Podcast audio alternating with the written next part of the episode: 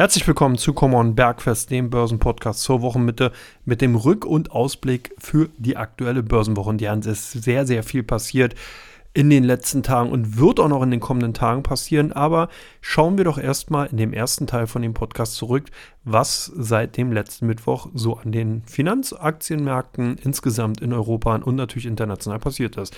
Ja, die Situation in der Ukraine hat sich dann doch dramatisch zugespitzt. Es gab also kriegerische Auseinandersetzungen, die halt auch dann natürlich auf der geopolitischen Ebene weiter eskaliert sind. Vor allen Dingen es sind halt die Energieträgerpreise sehr, sehr stark angestiegen und das hat dann eben doch einige Verwerfungen natürlich auch bei den Prognosen für europäische Aktien für den Konjunkturausblick insgesamt nach sich gezogen. Das hatte man vor allen Dingen daran auch sehr gut erkennen können, dass Konjunkturdaten fast überhaupt keine Rolle mehr gespielt haben.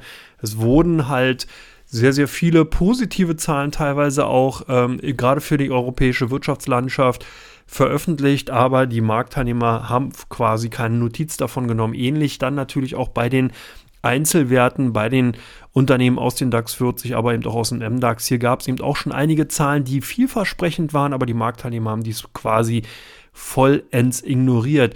In Amerika hat sich die Situation etwas anders dargestellt. Da konnte sich zumindest mal der Nasdaq teilweise von den allgemeinen äh, Trend in Europa, also abwärts gerichtet, entziehen. Das heißt, Technologiewerte waren teilweise so ein bisschen wieder on vogue. Da hatten eben doch einige institutionelle Investoren dann doch nochmal den Blick in Richtung Apple, Microsoft und Co. geworfen, haben halt gesehen, dass die Aktien ja doch vom Top, von dem jeweiligen Top doch sehr, sehr viel an Börsenwert verloren haben und demzufolge dann eben ihre Chancen gesehen, zuzugreifen und hier perspektivisch eben dann natürlich auch für die Phase nach der Ukraine, nach dem Ukraine-Konflikt entsprechend sich zu positionieren. Aber das löste sich dann auch relativ zügig wieder auf. Das heißt, je mehr dann natürlich auch Amerika sich in den diplomatischen Auseinandersetzungen mit integriert bzw. eingereiht hatte, desto stärker fiel dann eben auch der Verkaufsdruck bei den Technologiewerten aus. Insgesamt sieht die Situation derzeit nicht mehr wirklich schön aus, auch wenn man das heute jetzt gar nicht glauben könnte, wenn man eben die äh, Aktiengewinne bzw. die Indexgewinne sieht, aber dazu komme ich ja dann in Teil 2.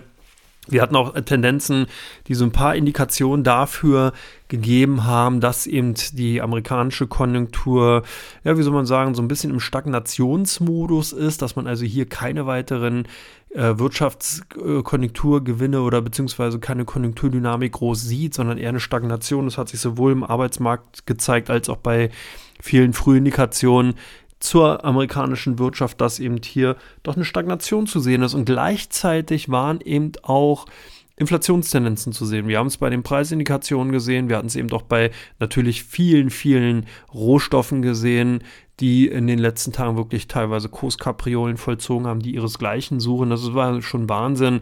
Gerade wenn man sich zum Beispiel den Nickelpreis ansieht, der seit Wochenanfang sich hier teilweise verdreifacht hatte. Einige Trades wundern zwar storniert, aber immerhin blieb da noch ein sattes Plus von gut 200 Prozent hängen. Das heißt, von 20.000 US-Dollar pro Tonne Nickel sind dann eben doch noch Kurse so um 50 bis 60.000 US-Dollar hängen geblieben. Und das ist natürlich auch dahingehend interessant, weil man eben bedenken sollte, dass Nickel zum Beispiel in der Stahlindustrie zur Veredelung eben benutzt wird, auch in vielen anderen in Großschwerindustriezweigen eine wichtige Rolle spielt und damit im Club der Inflationstreiber auftritt, genauso wie natürlich auch die Energieträger, die in Form vom Rohöl teilweise über 130 US-Dollar pro Barrel angestiegen sind, gerade die Brent Crude Sorte, also die Nordsee-Sorte hat hier exorbitant stark zugelegt und das zeigt eben natürlich auch hier, dass man eben von einer Entwarnung an der Inflationsfront zumindest mal noch nicht sprechen kann. Erdgas hielt sich noch einigermaßen, da ist sozusagen dann schon das Panikpeak im Vorfeld ausgebildet worden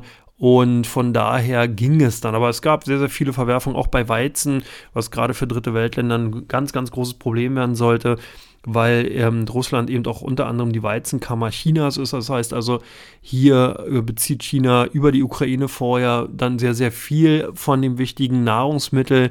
Und wenn es jetzt eben zu allen Sanktionen zum Embargo gegen Russland kommen sollte, dann gibt es doch einige Engpässe auf den internationalen Märkten und das zeigte sich halt auch oder deutete sich dann entsprechend bei den Weizenpreisen an den Terminmärkten an, die ebenfalls wirklich extrem stark im Kurswert angestiegen sind.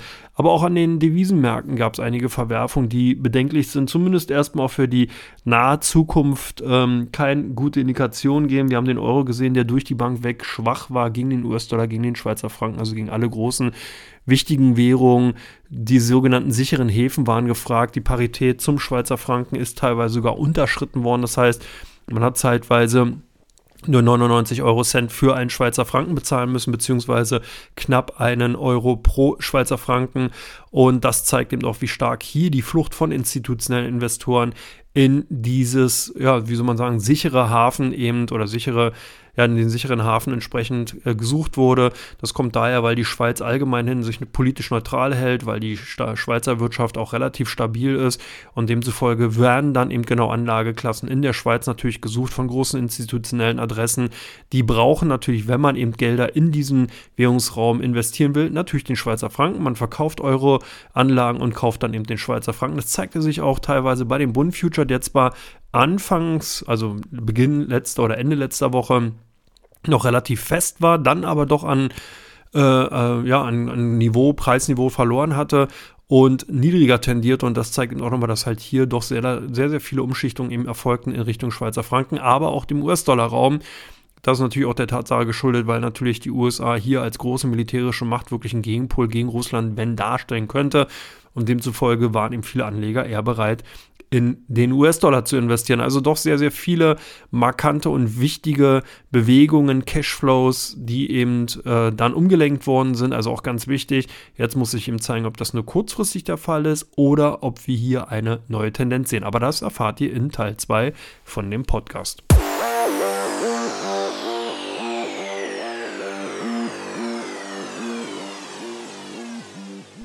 Ja, herzlich willkommen zurück äh, zu Teil 2 von Come On Bergfest und wir gucken uns mal die aktuelle Situation an. Ich habe euch schon bereits im ersten Teil so ein bisschen die Situation dargelegt, wie sie sich an den Rohstoffmärkten dargelegt hat, wie sie aber auch bei den Währungsmärkten im Endeffekt ausgefallen ist. Und bei den Rohstoffmärkten ist jetzt ganz wichtig, dass wir wieder zu einem normalen Niveau zurückkommen. Das heißt, dass sich die Rohölpreise, die Energieträgerpreise generell wieder auf Preisniveaus runter, äh, ja, wie soll man sagen, bewegen, auf denen im Endeffekt jeder gut leben kann. Das heißt, die Konjunktur nicht abgewürgt wird, die Inflation nicht weiter angetrieben wird und natürlich auch die OPEC-Plus-Staaten dann entsprechend ähm, ihren Salär, ihre Margen dann eben aus den Aktivitäten der Ölförderung halt bekommen. Das hatte sich bisher immer so in dem Bereich von 80 bis 90 US-Dollar dargestellt. Jetzt sieht die Situation natürlich komplett anders aus. Wir liegen also gut 50 bis 40 US-Dollar über diesem Niveau und das ist auf jeden Fall, hat Auswirkungen auf die Realwirtschaft und je länger dieses Kursniveau gehalten wird, desto schwieriger wird es eben auch für die Unternehmen, damit klarzukommen. Wir hatten ähm, vor allen Dingen natürlich BASF als Exemplar als, oder exemplarisch genannt, die sogar schon ihre Jahresprognosen entsprechend angepasst haben, die auch darauf hingewiesen haben, dass fast 20 Prozent der Erträge allein durch die gestiegenen Kosten weg sind, sozusagen aufgefressen worden sind. Man will jetzt zwar die Preise entsprechend anpassen, aber trotzdem ist das natürlich eine Problematik. Deswegen gilt jetzt aktuell ganz klar weiter in den Fokus auf den äh, ja, Energieträgern zu belassen und hier also wirklich zu gucken, wie entwickeln sich die Rohölpreise weiter und gibt es da eine zeitnahe Entspannung. Auch ganz wichtig natürlich für Aktieninvestoren in europäischen Aktien, also sprich natürlich auch in den DAX 40 Unternehmen, wie wird sich der Euro, die Gemeinschaft, die europäische Gemeinschaftswährung weiterentwickeln? Bleibt es hier bei einer derzeitigen oder latenten Schwäche gegenüber den Schweizer Franken und dem US-Dollar oder kommt es hier auch eben zu Erholungstendenzen? Das heißt, kehrt das Vertrauen von den Investoren in die europäische Gemeinschaftswährung zurück, weil das steht ja im Endeffekt hinter der aktuellen Euro-Schwäche hinter. Das heißt, dass Investoren hier einfach befürchten, dass sich dann der Krieg oder kriegerische Auseinandersetzungen eventuell auch auf Kontinentaleuropa ausstrecken können und dass man hier einfach dann entsprechend den sicheren Hafen sucht, beziehungsweise die Konjunktursituation in Europa sich dermaßen darstellt, dass man eben hier eher skeptischer wird. Und das ist auch momentan wirklich die Situation. Man muss halt jetzt weiter sehen, wie sich die äh, Konjunkturindikatoren darstellen, ob es hier jetzt tatsächlich zu einer Konjunkturabkühlung kommt. Ich will noch gar nicht von einer Rezession, Rezession sprechen, aber zumindest erstmal zu einer äh, signifikanten Abkühlung bei der Wirtschaftsleistung. Eine Rezession wäre ja formell tatsächlich erst dann vorhanden, wenn es eben drei Quartale hintereinander zu einem negativen oder einem rückläufigen Wirtschaftswachstum kommen würde. Und ein rückläufiges Wirtschaftswachstum ist richtig negativ, muss er nicht sein, rein Definition mäßig. Also von daher, das sind alles ganz, ganz wichtige Dinge, weil wenn es dazu kommen sollte, dann müsste das entsprechend eingepreist sein. Also auch hier gibt es noch einige Unwägbarkeiten, gerade für deutsche Aktien. Und das gilt es jetzt erstmal zu beobachten, gilt aber eigentlich auch eher für den Ausblick, den ihr in, drei Teil, in Teil 3 bekommt. Aber aktuell ist es halt so, dass diese Situation ganz klar bei den Marktteilnehmern diskutiert wird und dass das eben natürlich auch weiterhin ganz klare tragende Säulen sind für Engagements bei europäischen, bei deutschen, beziehungsweise dann eben natürlich auch den DAX 40 Aktien. Also es bleibt auf jeden Fall spannend und äh, natürlich auch ein Grund weiterhin den Podcast zu hören, der ja nicht nur mittwochs erscheint, sondern eben auch entsprechend freitags mit Markus dann eben hier publiziert wird.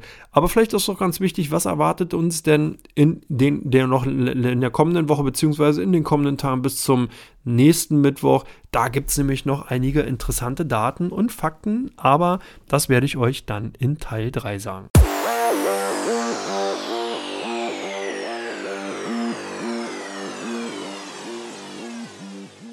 Ja, herzlich willkommen zu Teil 3 von Common Bergfest und jetzt machen wir mal die Vorausschau.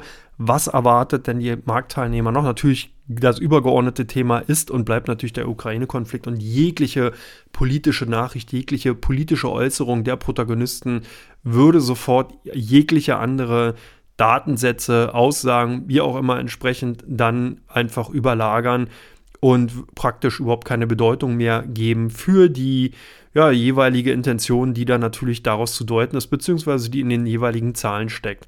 Und demzufolge ist natürlich erstmal ganz wichtig, was würde jetzt sozusagen wichtig werden in den kommenden Tagen, wenn sich tatsächlich vielleicht die beiden Parteien hoffentlich einigen könnten und äh, dann zumindest mal sich die, die äh, Situation dort doch deeskalieren zeigt und die Spannungen sozusagen draußen sind. Da muss man natürlich ganz klar sagen, die Blickrichtungen gehen zum Beispiel morgen am Donnerstag in Richtung EZB. Hier gibt es nämlich eine Zinsentscheidung bzw. eine Sitzung der EZB und das wird ganz spannend. Wir haben ja Inflationsdynamik gesehen, wir haben sehr, sehr stark gestiegene Energieträgerpreise gesehen. Das heißt, die EZB wird sich dazu äußern, muss sich dazu äußern. Das wird spannend sein. Ansonsten bekommen wir morgen auch nochmal Verbraucherpreis.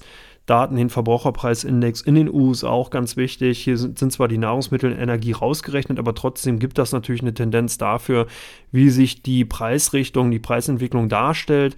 Am Freitag gibt es dann äh, den, den Uni Michigan Verbrauchervertrauen-Index, der auch sehr wichtig ist, und in Deutschland den harmonisierten Verbraucherpreisindex, also auch nochmal Zahlen, die zumindest neben der ganzen Gemengelage um, die, um, der, um den Ukraine-Konflikt hier mit Sicherheit äh, für Beachtung sorgen werden. In der kommenden Woche am Dienstag gibt es dann aus China die Einzelhandelsumsätze. Jetzt wird vielleicht der eine oder andere sagen, hm, ja, wieso sind die interessant? Naja, weil China natürlich mit noch als äh, große Wirtschaftskonjunkturlokomotive in der Welt einfach wichtig dahingehend ist, vielleicht so ein bisschen das stabile oder ein stabilisierendes Momentum darstellt.